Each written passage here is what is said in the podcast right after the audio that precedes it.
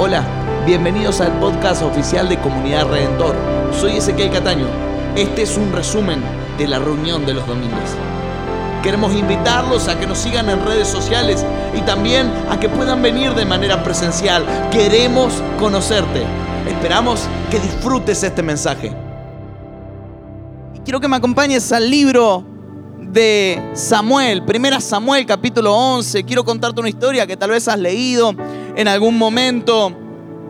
Primera Samuel 11, versículo 1.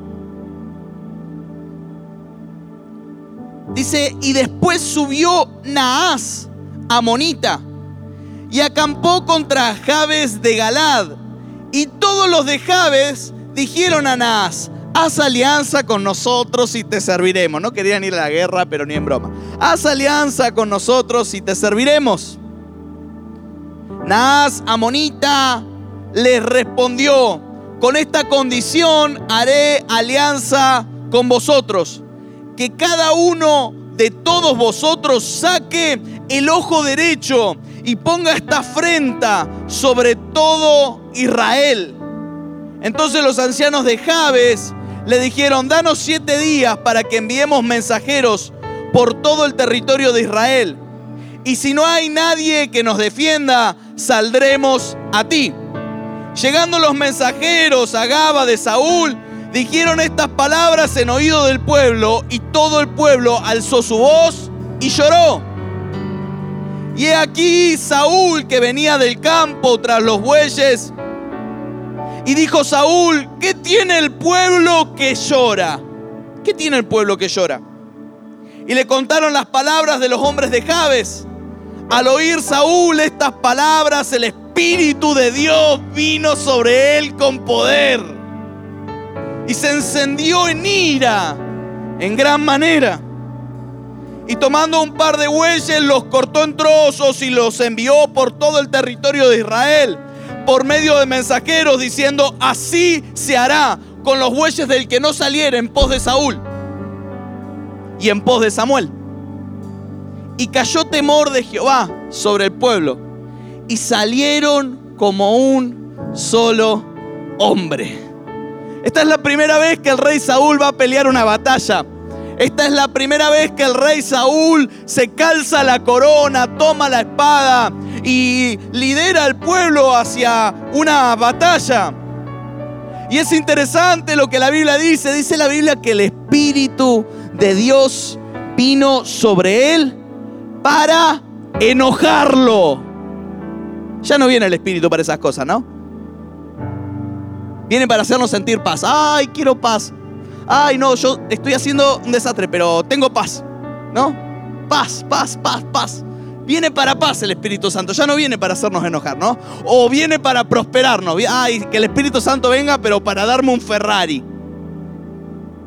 Ya el Espíritu Santo pareciera que no viene para esas cosas, no viene para meternos en el corazón una, un sentimiento inconveniente. Dice la palabra que el Espíritu Santo de Dios vino sobre Saúl para enojarlo. es que a veces enojarte es una opción espiritual. La próxima vez que te preguntes, ¿qué haría Jesús? No sé si sos de preguntarte eso. Ay, ¿qué haría Jesús en esta situación? Recordá que una de las opciones es trenzar un látigo y agarrar todo latigazo. Porque Jesús hizo eso. Pero tiene que ser en el espíritu.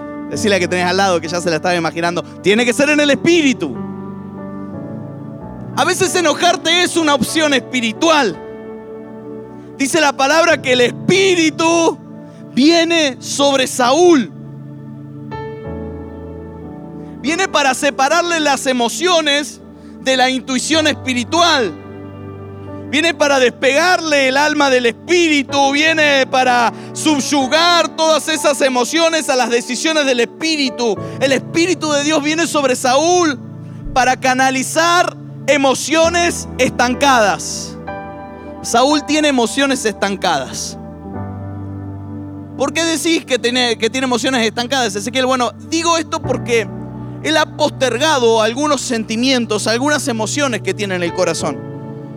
Estamos leyendo el capítulo 11, pero si vamos al versículo anterior al capítulo, o sea, el último versículo del capítulo 10, cuando Saúl es ungido rey, nos cuenta el versículo 27 algo interesante, nos dice que unos hombres perversos ponen en duda su liderazgo, lo deshonran y cuestionan su unción. Dice, algunos perversos dijeron, ¿cómo nos ha de salvar este? Y le tuvieron en poco y no le trajeron presente, no lo reconocieron rey. Y dice la Biblia, Masel, Saúl, Masel disimuló. Decirle que tenés al lado, disimuló. Decirle que tenés atrás, disimuló. Disimuló. Disimula. Otra versión dice, hizo silencio. Otra versión dice, no les hizo caso. Hay gente que públicamente lo está deshonrando a Saúl. No le está reconociendo el rango que se le está dando, no le está reconociendo la unción. Y la respuesta de Saúl es disimular. Escúchame, sos el rey. Podés mandarlo a matar, hacerle la vida imposible. ¿Para qué disimular? ¿Alguna vez tuviste que disimular una ofensa? ¿Alguna vez fuiste ofendido? Empecemos por ahí. ¿Y alguna vez tuviste, hay gente que levanta las dos manos, me encanta. Eh, ¿Y alguna vez tuviste que disimular la ofensa? No explotar cuando tenés todos los motivos para hacerlo, cuando tenés todos los motivos para enojarte. Tratas de ser una persona madura, de ser mejor persona y mirar para otro lado aunque te hayan golpeado bajo. Y disimulás. Es que Jesús nos enseñó a poner la otra mejilla. Pero mi pregunta es, después de que me pegaron en las dos mejillas, ¿qué hago? ¿Se la devuelvo? ¿O disimulo?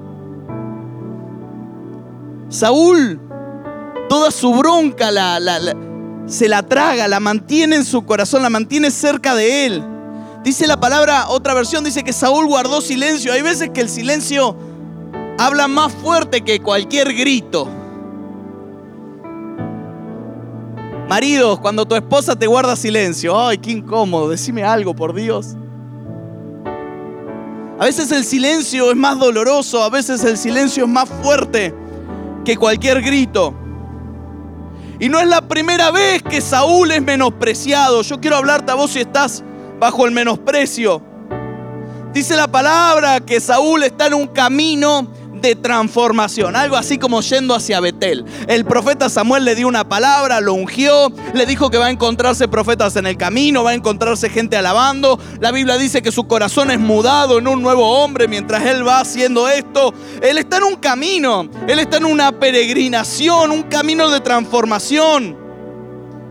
Y entonces encuentra una compañía de profetas. ¿Conocés la historia? Empieza una, encuentra una compañía de profetas que que está profetizando y entonces él se une a esa compañía y empieza a profetizar. Y toda la gente que lo ve profetizar dice, mmm, qué país generoso, mirá hasta quién está profetizando. Y es menospreciado. Y la frase pasa a ser una frase grandiosa. Cualquiera puede ser profeta sin importar quién sea su padre. ¡Wow! Me encanta esta frase. Hay un dicho que queda en la historia a partir de lo que pasa con la transformación de Saúl. Cualquiera puede ser profeta sin importar quién sea su padre. En ese tiempo el hijo de un alfarero seguía el oficio de un alfarero. El hijo de un herrero tenía el camino trazado, tenía que ser herrero. Pero a partir de lo que pasa con Saúl se reescribe la historia y de ahora en más cualquiera puede ser profeta. Quiero declararte, yo no sé cuál es el camino que la vida ha trazado para vos. Yo no sé qué es lo que tus padres han planeado, yo no sé qué es lo que vos has planeado para tu vida, cuál es el surco que has puesto para tu vida, pero quiero decirte, cualquiera puede ser profeta. Las escuelas de profetas rara vez dan a luz profetas. Un profeta, lo lindo del profeta es que el profeta puede venir de cualquier parte. No tenés que ser hijo de profeta, solo basta que el Espíritu Santo descienda sobre vos para transformar a un criador de burras en rey. Solo falta que el Espíritu Santo descienda, lo único que se necesita para que te transformes en quien tenés que ser. A dar un aplauso a Dios.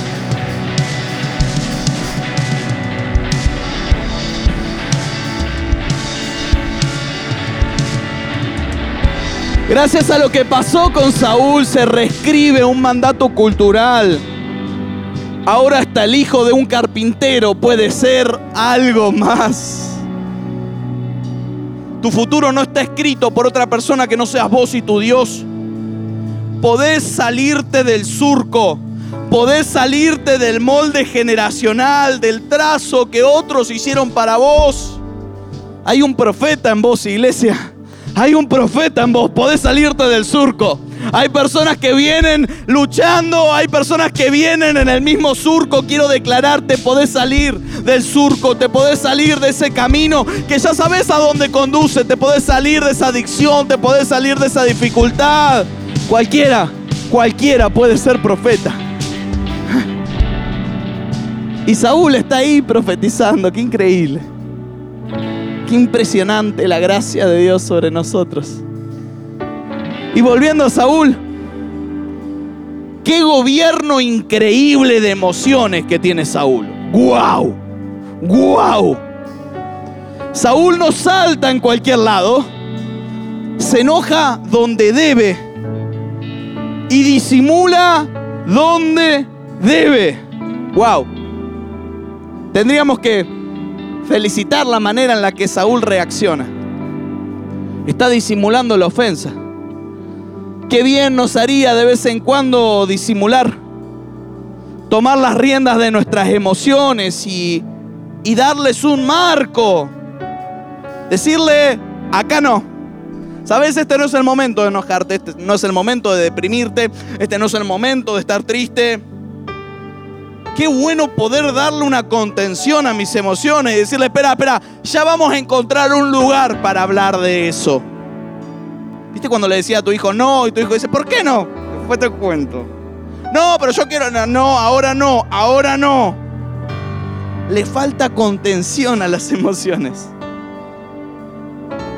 Tener la capacidad de discernir y decir, ¿sabes? Esta batalla no la voy a pelear esto lo voy a dejar pasar. Porque hay veces hay personas que dicen, te voy a abrir mi corazón, te voy a abrir mi corazón. Y cuando te abren el corazón, lo único que tienen es eh, queja y basura en contra de otra persona. No es que abren el corazón, es que no aprendieron a pasar por alto las faltas de otro y las tienen que marcar. ¿Qué tiene Saúl que puede disimular una ofensa tan grande. ¿Qué tiene Saúl? ¿Tendrá acaso inteligencia emocional? Como se habla ahora. ¿Tendrá acaso inteligencia emocional? Yo sé que es una de las inteligencias más escasas. Tenés el coeficiente intelectual, tenés el coeficiente emocional. Y tiene que ver con discernir el qué y el cómo de mis emociones. Para el qué se requiere gran inteligencia porque primero tengo que aprender a nombrar qué emoción siento.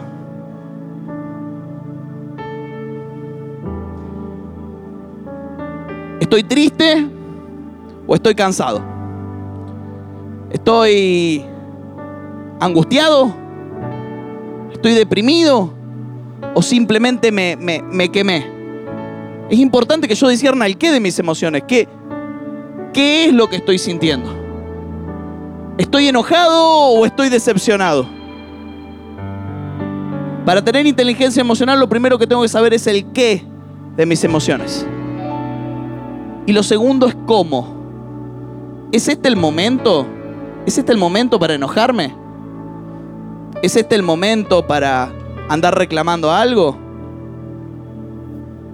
Y, de eso tiene que ver la inteligencia emocional. Dice la palabra que Saúl disimula, Saúl sabe exactamente cómo ministrar. Es como que nuestras emociones tuvieran perillas. A ver, acompáñame, Ronin, acompáñame. Vamos acá con el sonidista que no le puso, no le puso batería el micrófono de, el corbatero, pero no te lo voy a reclamar. ¿Saben qué? Acá está Gaby. ¿Lo ven a Gaby? ¿Lo pueden ver a Gaby? Gaby está haciendo sonido y está tocando el bajo también. ¿Dónde tenés el bajo? ¿Lo escondiste ahí abajo? Para Bien. Gaby, esta es la consola. Y es como si nuestras emociones tuvieran una consola. ¿Alguien vio la película intensamente? Una cosa así. Pongamos que esta es la consola de nuestras emociones, ¿ok? Bien. Eh, ¿Cuál soy yo? ¿Qué, ¿Qué, sonido soy yo? Este soy yo. Entonces yo si toco, puedo ir subiendo. Ahí me escuchan mejor. Ah, me encantaría que esté así, pero no, no se puede, ¿no? Bueno. ¿Y, ¿Y cuál es el teclado, por ejemplo? Este es el teclado. Bien, entonces si yo subo el teclado, una represencia, ¿no? ¿Vieron? Bueno. ¿Y, cuál, eh, y acá tenés 32 canales y es digital. O sea, tenés del 1 al 16, del 17 al 32 y después tenés un montón de perillas más. De cosas que modificar, de cosas que acomodar. Ajá. Ah, ponele rever a mi voz, a ver, así parece más espiritual. Oh. Bien, me encanta. Ponele más. Eso es todo lo que hay. Iglesia.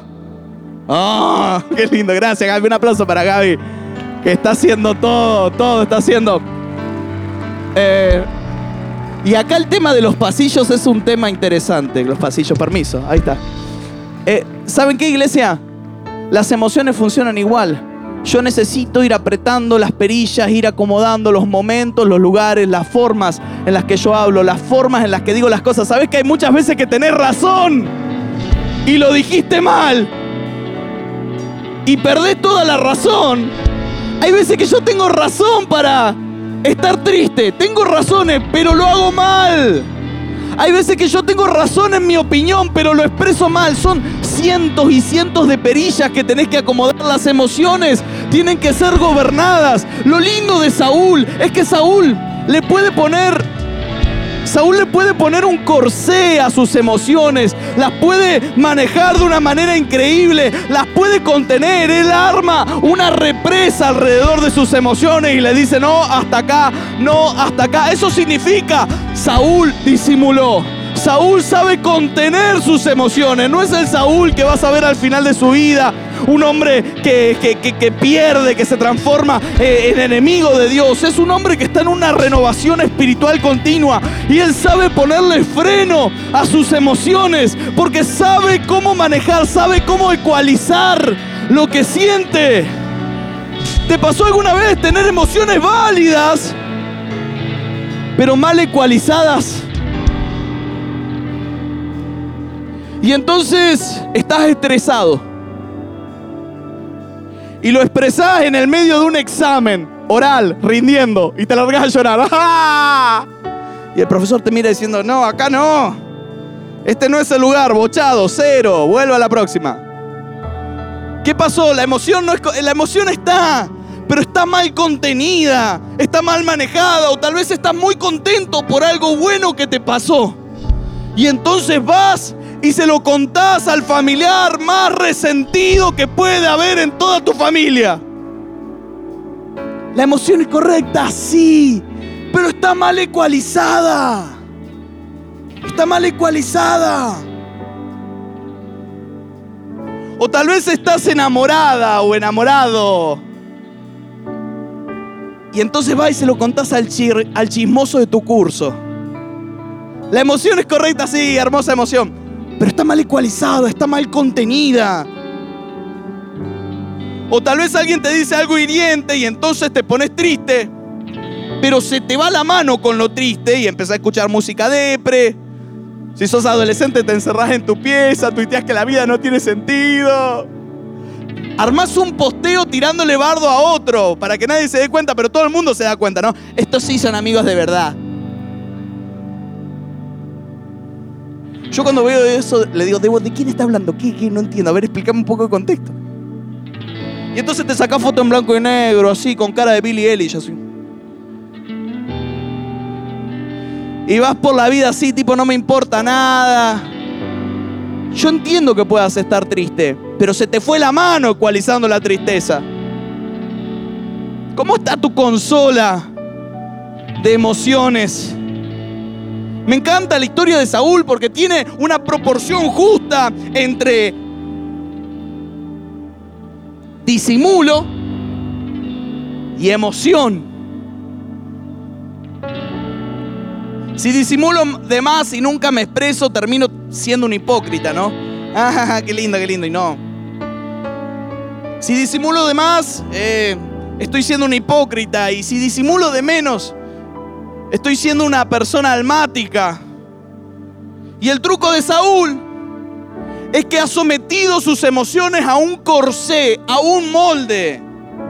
No disimula por disimular, tiene sus emociones contenidas por su espíritu. Para que las emociones no lo desborden. Como si se tratase de una represa, Saúl toma sus emociones estancadas y las deja salir solo en la medida que sean productivas, solo en la medida que sean edificantes, ¿Qué tiene Saúl? Saúl tiene una inteligencia emocional, sí, podría decirse que sí, pero ¿qué más? Saúl tiene una inteligencia espiritual. Saúl tiene una inteligencia espiritual, tenés el coeficiente intelectual, tenés el coeficiente emocional y tenés el coeficiente espiritual. Y es la capacidad de someter tu alma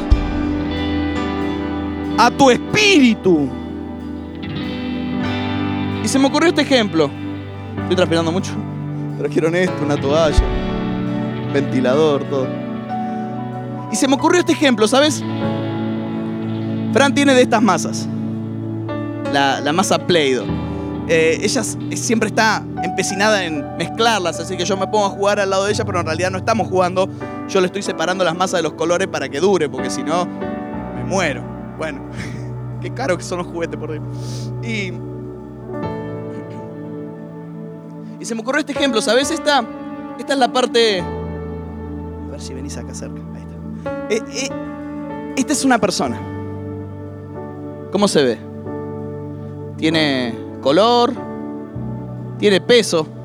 Decile el peso tuyo al de al lado. ¿Cuánto pesas?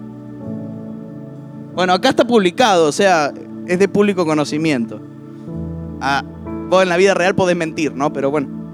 Eh, este es el, eh, esta es una persona. Esta es la parte física de una persona. Y después acá adentro, este es el cuerpo, el alma, la parte carnal en la que yo me muevo, me desarrollo. Y después tengo mi espíritu y mi alma. Y es interesante. El cuerpo me sirve para moverme en el mundo natural, para tocar, sentir, todos los sentidos que tenemos. Y el espíritu me sirve para moverme en el mundo espiritual. Ahora hay algo interesante, cuando el hombre cae, el espíritu es puesto a dormir, cuando el hombre peca, Dios le dice, cuando comas de ese fruto, ciertamente morirás. Entonces el hombre come del fruto, peca en contra de Dios, pero pareciera que no muere. Es que en realidad lo que muere es su espíritu. Después del espíritu se pasa al alma y después del alma finalmente se va a pasar al cuerpo y va a terminar muriendo. Pero lo que muere del hombre cuando peca, cuando está en pecado, es el espíritu. Una persona que no conoce a Dios tiene el espíritu muerto.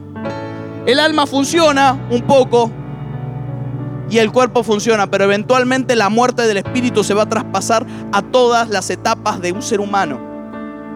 Entonces, lo que a mí me interesa es que cuando el Espíritu Santo viene sobre mi vida, yo soy vivificado y mi espíritu despierta. Pero hay un problema mi espíritu y mi alma están unidas, están mezcladas. Más o menos como le digo a Francesca que no haga. Eh, están mezcladas.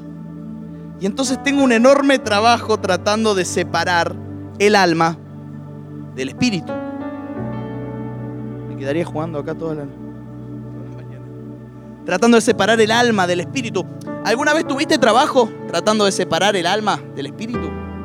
Cuando tratás de escuchar la voz de Dios y decís, oh, ¿será el Señor? ¿Será mi espíritu que está escuchando a Dios? ¿O será mi alma que está inventando, flasheando cosas? Y entonces tenés ese problema de separarlo. Y mira, incluso aunque yo lo trato de separar, algunas cosas quedan pegadas en las otras. ¿Y qué, y, qué es lo que dice, por ejemplo, Watchman Nee acerca del espíritu? Dice, el cuerpo es el esclavo el alma es el mayordomo. Y el espíritu es el amo del hombre. Cuando yo me dejo gobernar por el espíritu, y estoy diciendo espíritu con minúscula, cuando me dejo gobernar por mi espíritu, mi alma es el mayordomo, hace lo que yo le digo. Y el esclavo es el cuerpo, no le queda otra que obedecer a lo que decide hacer el espíritu mediante el alma. Y la inteligencia emocional tiene que ver con poder discernir cuando algo viene del espíritu y cuando algo viene del alma. Yo sé que todos tenemos esta lucha de tratar de discernir cuándo es el alma y cuándo es el espíritu. ¿Será la voz de Dios o es mi impresión? ¿Será que tengo que hacer esto? Simplemente son mis emociones. Dios te dice, anda y orar por una persona. Voy a decir, no, en realidad son mis emociones, que la persona me da lástima, entonces yo quiero ir a... No, en realidad es del Espíritu, porque yo nunca oraría por esta persona. Uno sabe, uno sabe más o menos discernir, pero la vida del cristiano tiene que ver en poder discernir cuándo es del Espíritu lo que sentís y cuándo viene del alma tu alma también está caída. No podés vivir la vida según el alma, tenés que vivir la vida según el espíritu. Y disimular a veces es aplacar tus sentimientos y canalizarlos por medio del espíritu hacia tu propósito. Es construir una represa alrededor de tu alma con tu espíritu. Pablo le dice a la iglesia, de Corintios, 2 Corintios 7. Sin embargo, ahora me alegro, no porque se hayan entristecido, sino porque esa tristeza los llevó al arrepentimiento. Ustedes se entristecieron tal como Dios lo quiere, de modo que nosotros de ninguna manera los hemos perjudicado. Pablo reconoce que los corintios debieron estar tristes, pero es una tristeza que es controlada por el espíritu. Ahí estoy tratando de envolver el alma. Es una tristeza que está siendo moldeada por el espíritu. Y esto es lo que a mí me interesa. La iglesia de Corintios tuvo que tomar ese sentimiento de tristeza, esa materia prima, y con su espíritu poder convertirlo en algo provechoso. Te doy otro ejemplo bíblico. Tal vez, tal vez recuerdes a Timoteo. Timoteo, como Saúl, está siendo menospreciado de una manera increíble. Pero Pablo le escribe en sus cartas de ninguna manera que nadie tenga en poco tu juventud si no, sé ejemplo, toma ese desprecio, toma ese menosprecio y rodealo de tu espíritu. Toma tu alma y sometela. No sé si se nota lo que estoy tratando de hacer, pero estoy tratando de cubrir el alma con el espíritu. Porque esa es la manera que Dios diseñó. El alma no está mal, el alma no es incorrecta, pero debe ser guiada por el espíritu porque el mayordomo nunca puede ser el amo. Hoy vengo a hablarte del mayordomo. Hoy vengo a hablarte del amo. Hoy vengo a hablarte del alma que debe ser mayordomo de tu vida. Y vengo a hablarte del espíritu. Es importante imprescindible en la vida de cristiana que aprendas a guiarte por el espíritu. No por la carne, la carne está descartada, pero tampoco por el alma. Timoteo fue despreciado y fue ofendido, pero debe tomar esa materia prima, rodearla del espíritu, disimular, silenciar, no hacerle caso. Tiene que reformar y convertir ese sentimiento y que se canalice en una nueva versión suya que pueda ser ejemplo para grandes y para chicos. Esa es la misión, esa es la misión de Timoteo.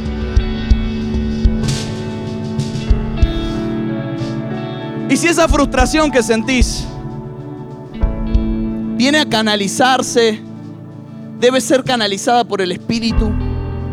Y si esa frustración que sentís en realidad viene a provocarte a propósito, hace unas semanas largas hablamos acerca de Ana. Ana está muy cómoda y entonces Dios le tiene que mandar a alguien que la provoque, que la provoque a propósito. Y si esa tristeza que sentís viene para que mediante el Espíritu la puedas convertir en algo bueno, y si ese enojo que tenés en realidad puede recubrirse con tu espíritu y manejarse de una manera correcta, y si ese trauma en realidad te pudiera catapultar hacia el nuevo nivel que Dios quiere para tu vida, se puede tomar el alma y someterla por el Espíritu. Y Dios ministra esto y a veces yo sé que a veces Dios pone el dedo donde duele. Dice la palabra que Saúl regresa del campo con las burras y ve que todo el pueblo está llorando y entonces hace esta pregunta que me encanta. ¿Qué tienes que lloras? ¿Qué tienes que lloras? ¿Qué tienes que lloras? Le dice Saúl al pueblo. Saúl se encuentra con un pueblo que no sabe gobernar sobre lo que siente. Y entonces está condenada, condenado al llanto. Están escandalizados, han sido destratados, igual que Saúl. Pero no tienen manera de procesarlo correctamente. El pueblo no puede construir represas alrededor de su emoción y son pura emoción. Porque muchas veces tus sentimientos tienen pérdidas. Por eso lo que sentís te gotea. A veces lo que sentís te excede. Y es importante que actives tu espíritu para poder contener lo que sentís. ¿Qué tienes que lloras? Le dice Saúl al pueblo. Y es una pregunta con respecto a cómo estás gestionando lo que sentís. ¿Cómo estás gestionando lo que sentís? ¿Estás tomando ese sentimiento puro? ¿Lo estás procesando por medio del Espíritu? ¿Lo, lo estás recubriendo de Espíritu para no reaccionar en el alma y poder actuar de manera espiritual? ¿O simplemente lo que sentís, lo haces, lo decís? ¿Qué tenés que llorar? Tal vez estás desorientado y este sea un buen momento para pedirle a Dios ayuda. Porque Dios utiliza los sentimientos. Dios utiliza tus emociones. Dios va a utilizar la ira de Saúl. Dios va a utilizar el enojo contenido de Saúl. Tal vez estás indignado, pero tu espíritu te sirva para no caer en la queja y poder accionar con respuestas concretas. Las emociones mal gestionadas, que están reprimidas o negadas, las emociones que están estancadas y no se atienden oportunamente se pueden interponer entre el llamado de Dios. Los de de Galad estuvieron a punto de sacarse un ojo.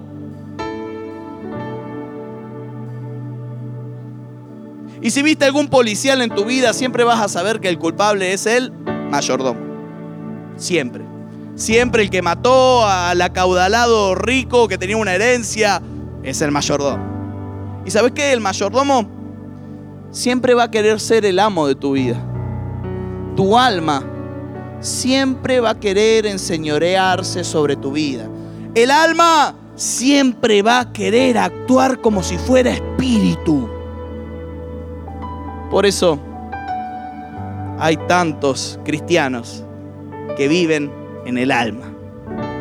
Saúl por este pequeño momento de su vida, está viviendo por la emoción, está secuestrado por una emoción, como si tuviera una indigestión emocional. ¿Alguna vez te pasó tener una indigestión emocional?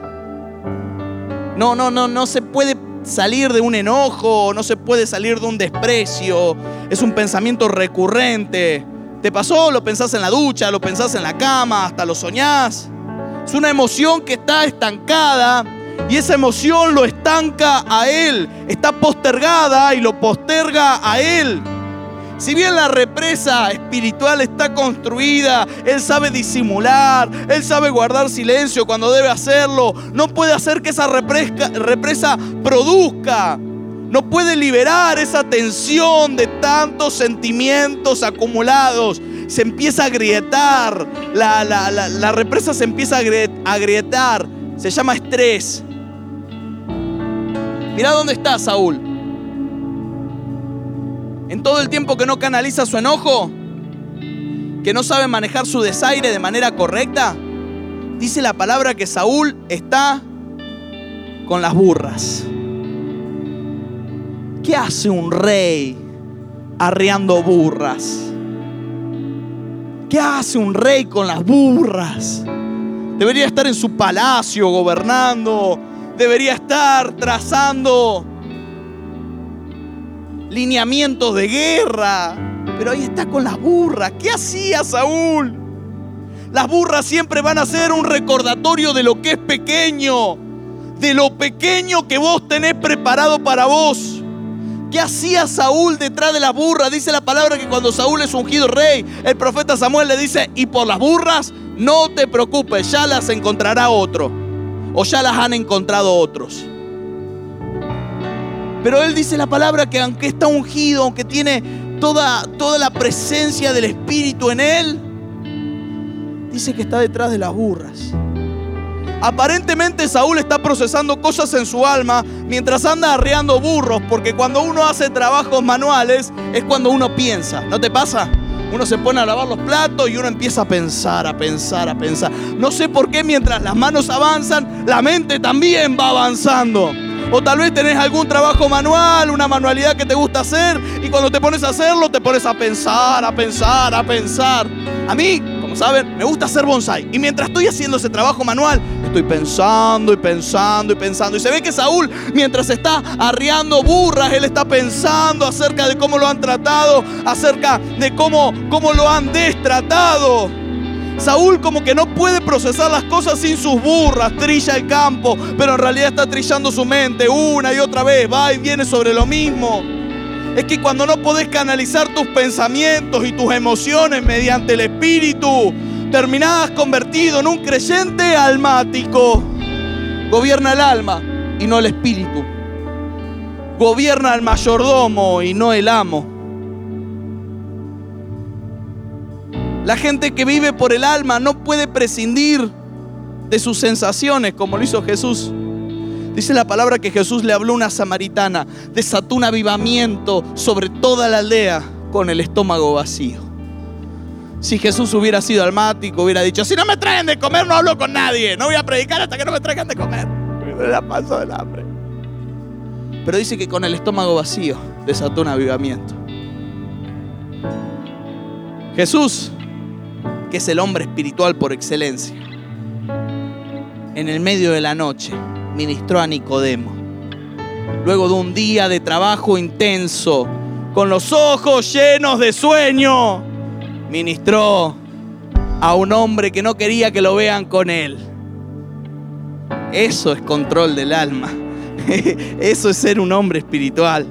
Eso es que el espíritu pueda contener al alma. Pero muchos cristianos terminamos moviéndonos por el alma. Son como son como Marta. Somos, somos como Marta. Jesús le dice a Marta, las muchas cosas te acongojan. Marta, tenés demasiadas cosas.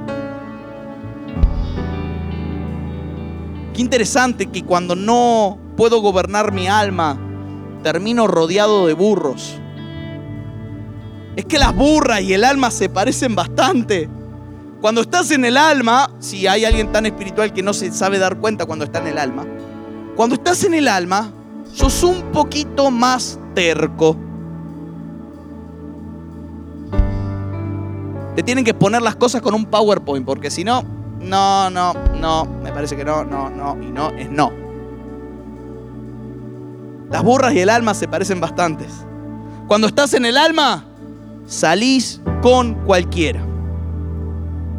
Salís con cualquiera. Decirle que tenés al lado, salís con cualquiera.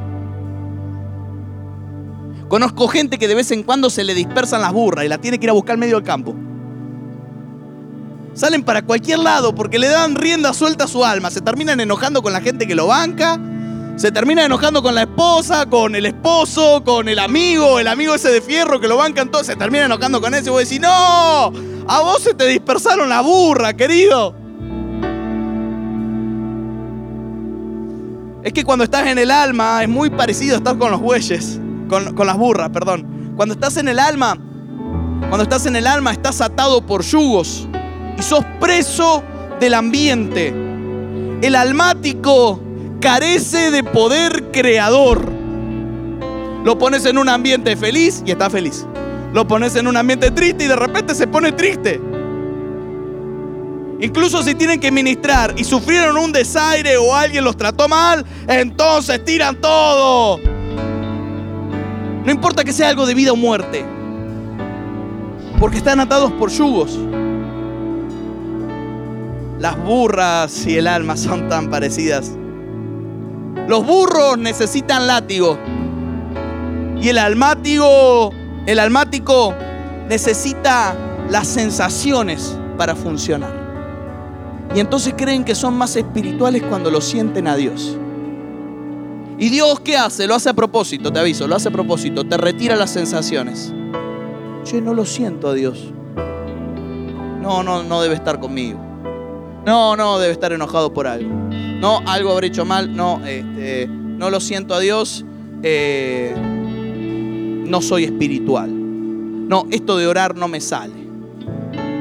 Es que el almático necesita continuamente sensaciones que lo avalen. No, yo con esto que hago me siento bien. Sensaciones, sensaciones. Pero decir conmigo, voy a dejar las burras de una vez y para siempre. De una vez y para siempre.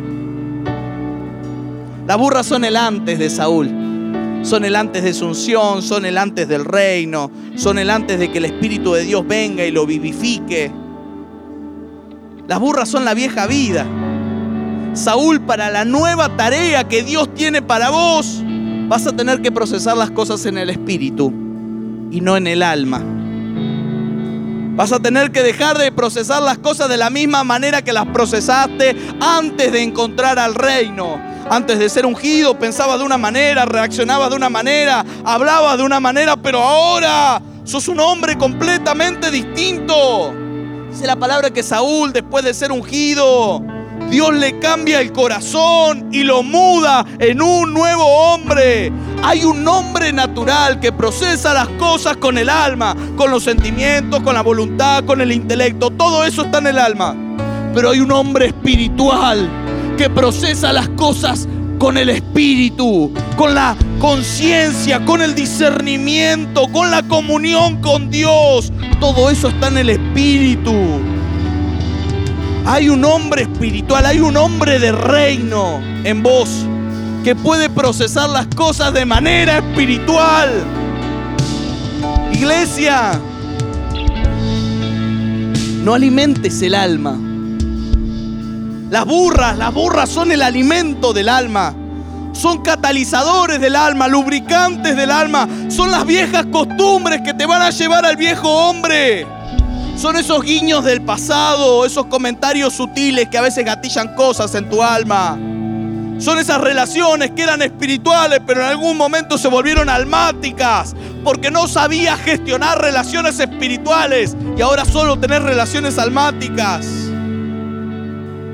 Las burras son esa necesidad de aprobación que tenés, que nunca es suficiente para agradar a los otros y siempre necesitas más y más.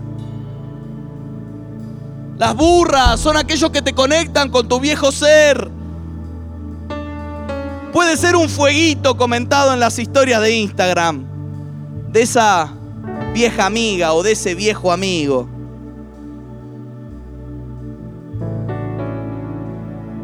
Un me gusta en Facebook que puede ser inocente, pero uno sabe las burras con las que hará. Un ambiente que solías visitar Deja de alimentar el alma. Yo no sé para quién estoy hablando, pero quiero darte, quiero darte un consejo. Deja de alimentar el alma. Alimenta el espíritu. Alimenta el espíritu. En una pelea entre alma y espíritu gana el que mejor alimentado está. Alimenta el espíritu. En este tiempo de peregrinar espiritual, en este tiempo de buscar a Dios, en este tiempo que tuvimos la semana pasada de estar orando y clamando ¿No sentías cómo tu espíritu estaba siendo alimentado? ¿No sentías que tu espíritu estaba cada vez más fuerte? En una pelea gana el que mejor alimentado está. Sacale el alimento al alma y dale alimento al espíritu. Dice la palabra que el espíritu, ahora el espíritu con E mayúscula, el espíritu de Dios desciende sobre Saúl con poder para reforzar su espíritu interno, para reforzar su espíritu humano, para darle una orden al alma. Ahora sí vamos a enojarnos. Estuviste disimulando la ira, Saúl, el disgusto, pero si hay algo que te tiene que indignar es esta situación. Estuviste guardando tu enojo para la batalla. Este es tiempo de que abras la represa y dejes salir ese enojo. Libéralo ahora para la guerra Y entonces pasa algo curioso. Saúl desenvaina la espada y toma unos bueyes y los mata. Lo que se usaba para arar campos. Otra vez esa reminiscencia del viejo oficio. El trabajo del campo. No son burras, pero simbolizan lo mismo. Arar el campo es algo bueno, pero en los tiempos de guerra se necesitan guerreros, no agricultores. En tiempos de guerra debemos despedir nuestras burras y despedazar nuestros bueyes, porque es una cuestión de rol. Él deja de ser el hombre de campo, él deja de ser el, el, el, que cuidaba las burras, un criador de burras, y toma el rol de rey. Y ahí despedaza a los bueyes y los manda a toda la nación como un llamador, como una advertencia. Dice el versículo 7, y tomando un par de bueyes los cortó en trozos y los envió por todo el territorio de Israel por medio de mensajeros, diciendo, así se hará con los bueyes del que no saliere en pos de Saúl y en pos de Samuel. Y cayó el temor de Jehová sobre el pueblo y salieron como un solo hombre. Este es el momento clave donde Saúl empieza a reinar pero lo hace lleno del Espíritu. Yo declaro, iglesia, que este es el tiempo donde vas a empezar a reinar sobre tus emociones, sobre tu alma, sobre tus sentimientos y lo vas a hacer lleno del Espíritu. Vas a despedir a las burras y vas a tomar la espada. Deja las burras y toma la espada, iglesia. Renuncia al alma y respóndele al Espíritu. Señor, hoy dejo las burras y tomo la espada. Es donde está, ponete de pie. Yo sé que el mayordomo quiere tener el control. No lo dejes. Dale el control al amo.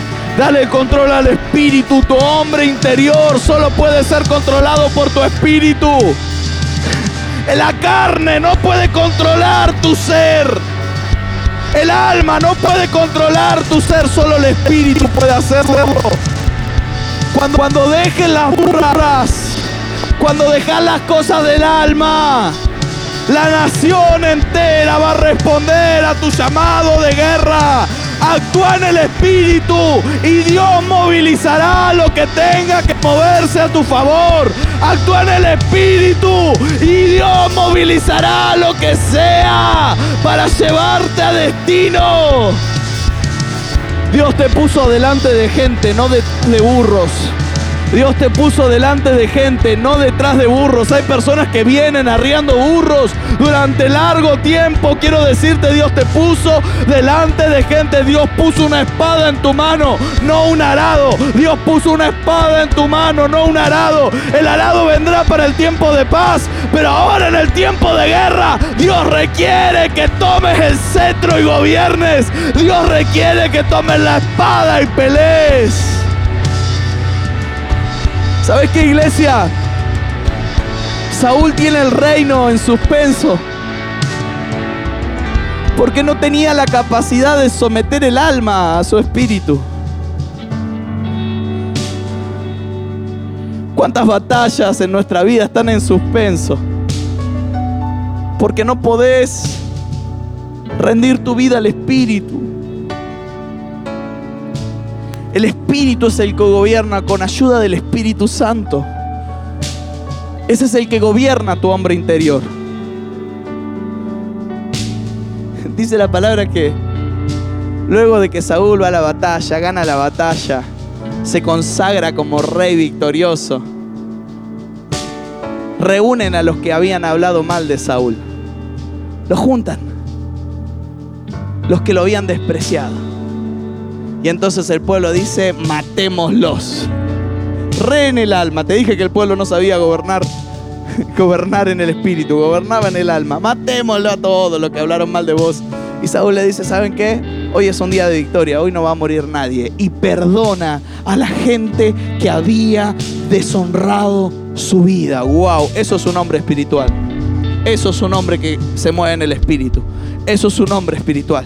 Yo quiero declarar en el nombre de Jesús que esta iglesia está compuesta de hombres y de mujeres espirituales. No vamos a dejar que las burras marquen nuestra vida. Bien dijo el profeta, las burras que las busque otro, las burras que las encuentre otro. Vos tenés un reino delante tuyo, deja de buscar burras, deja de esconderte detrás de las burras, deja de darle de comer al alma, deja de buscar las necesidades del alma y comenzá a buscar las necesidades del espíritu, porque sos un hombre espiritual, sos una mujer espiritual. Hoy quiero ser, hoy quiero hacer como Samuel, llamar al hombre y a la mujer espiritual que hay en vos. Y quiero sacarte de detrás de las burras. Quiero declarar que en tu espíritu haces una represa para tus emociones. Declaro que tenés inteligencia emocional, sí, pero también tenés una inteligencia espiritual para gobernar sobre lo que sentís. Hay momentos en los que vas a tener que disimular. Hay momentos en los que vas a tener que disimular para ganar una relación. Hay gente que gana peleas pero pierde amigos. Hay gente que gana peleas pero pierde familiares. Declaro en el nombre de Jesús que vas a aprender a disimular para guardar tu casa en unidad. Declaro en el nombre de Jesús que este es el tiempo en que con tu espíritu gobernás sobre lo que sentís. Quiero recordarte, iglesia, has sido ungido para este tiempo. En tu mano hay una espada, no las riendas de un arado, no las riendas de una burra. En tu mano hay una espada. Déjale las burras a los siervos. Deja el arado para los tiempos de paz. Deja que el Espíritu Santo de Dios provoque tu espíritu y lo despierte de su dormición. Este es un tiempo donde tu espíritu despierta. Vas a sentir cosas del Espíritu, vas a sentir la voz de Dios, vas a poder discernir entre lo que está bien y entre lo que está mal, vas a poder revelar los secretos ocultos de Dios. Es el Espíritu del hombre lo que lo revela, declaro en el nombre de Jesús que tu espíritu hoy se despierta. Quiero llamarlo a despertarse. Despiértate tú que duermes. Despiértate tú que duermes, Espíritu Santo, en el nombre de Jesús.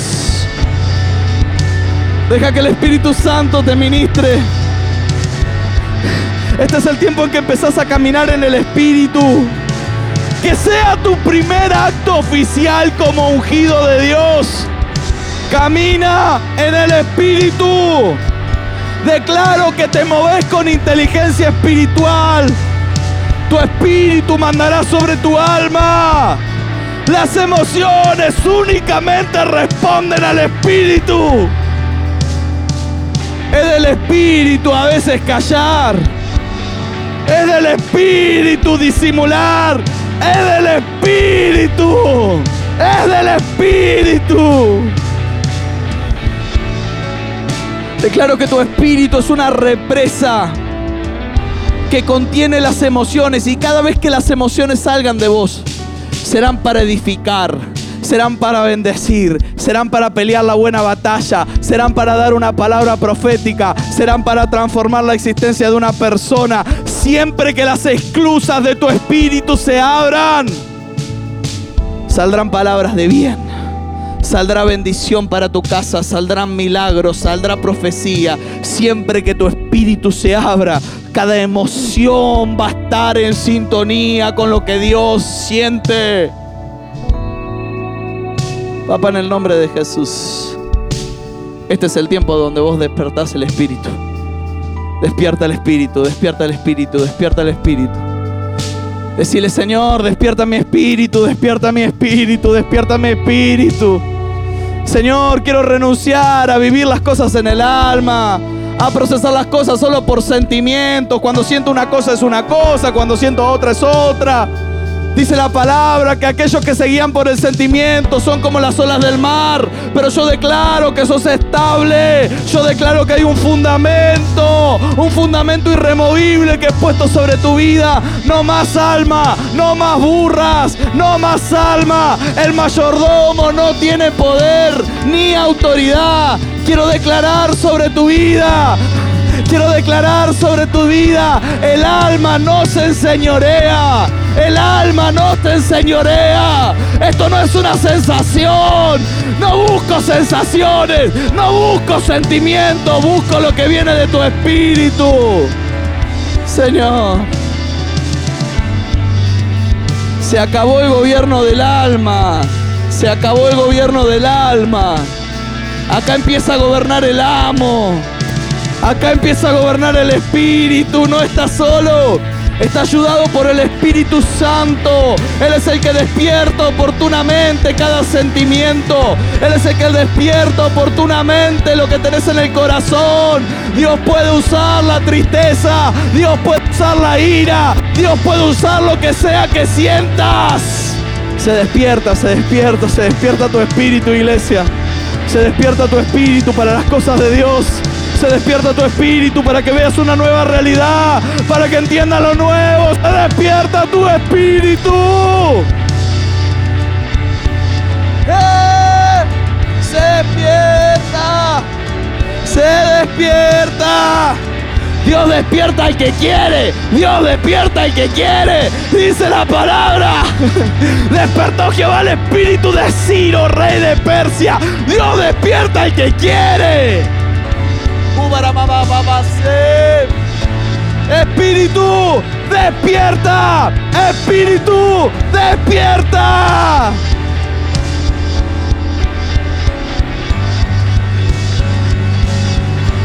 Dale rienda al Espíritu, dale rienda al Espíritu. Déjalo que alabe, déjalo que adore, déjalo que busque, deja que se incline delante de Dios. Espíritu. Jesús, Jesús, Jesús, Jesús, Jesús.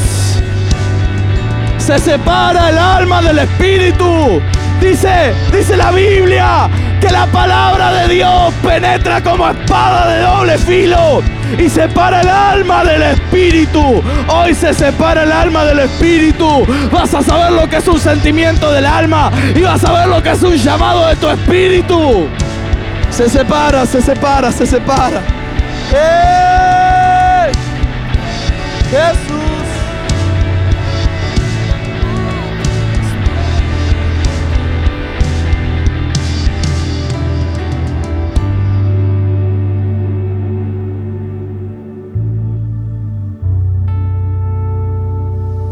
menos alma y más espíritu. Que ese sea tu compromiso con el Señor, menos alma y más espíritu. Menos alma y más espíritu. Menos yo siento y más Dios quiere.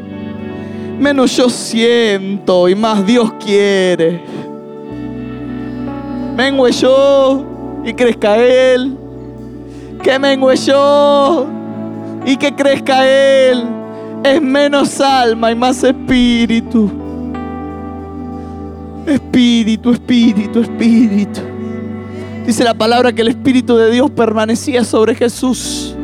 Así es como Juan el Bautista lo vio, así es como Juan el Bautista lo identificó. Este es el que permanece el Espíritu sobre él. Yo quiero declarar que hoy comenzás a vivir una realidad espiritual que antes no podías vivir. Y mientras la iglesia está en el Espíritu, quiero hablarte a vos que nunca te encontraste con Jesús y que tu espíritu nunca fue despertado. Quiero hablarte a vos que venís hace poco y que nunca aceptaste a Jesús en tu corazón. Y que querés que Jesús te despierte el espíritu para que vivas una nueva vida. ¿Sabes? Si no tenés a Jesús es imposible. Es imposible tener un espíritu sano. Pero si tenés a Jesús, tu espíritu pasa de muerte a vida y para vos hay vida eterna. Y si nunca te encontraste con la persona de Jesús y querés que yo te guíe a encontrarla, ahí donde estás, levanta tu mano bien alto porque quiero orar por vos. Dios te bendice, Dios te bendice, Dios te bendice. Dios te bendice, Dios te bendice, Dios te bendice, Dios te bendice. Wow, un montón de gente. ¿Alguien más? Dios te bendice. Dios te bendice, Dios te bendice. Hay todos los que me levantaron su mano, que nunca se encontraron con Jesús. Rápido, vengan adelante porque quiero orar personalmente por ustedes. Seguramente hay una persona al lado que te va a acompañar, es un consolidador, es un ayudante, es un amigo. No tengas miedo, pasa adelante.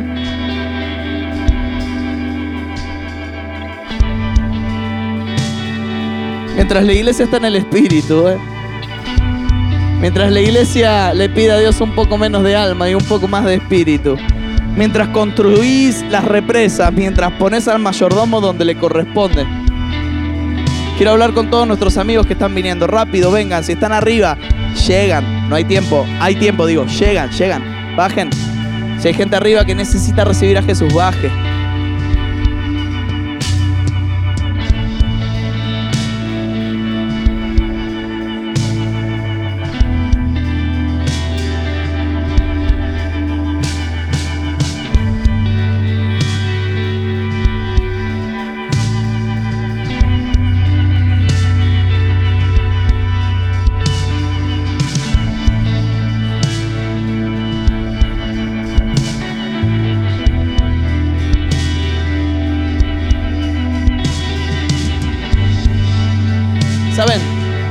Biblia nos enseña que todos y cada uno de nosotros estamos lejos de Dios.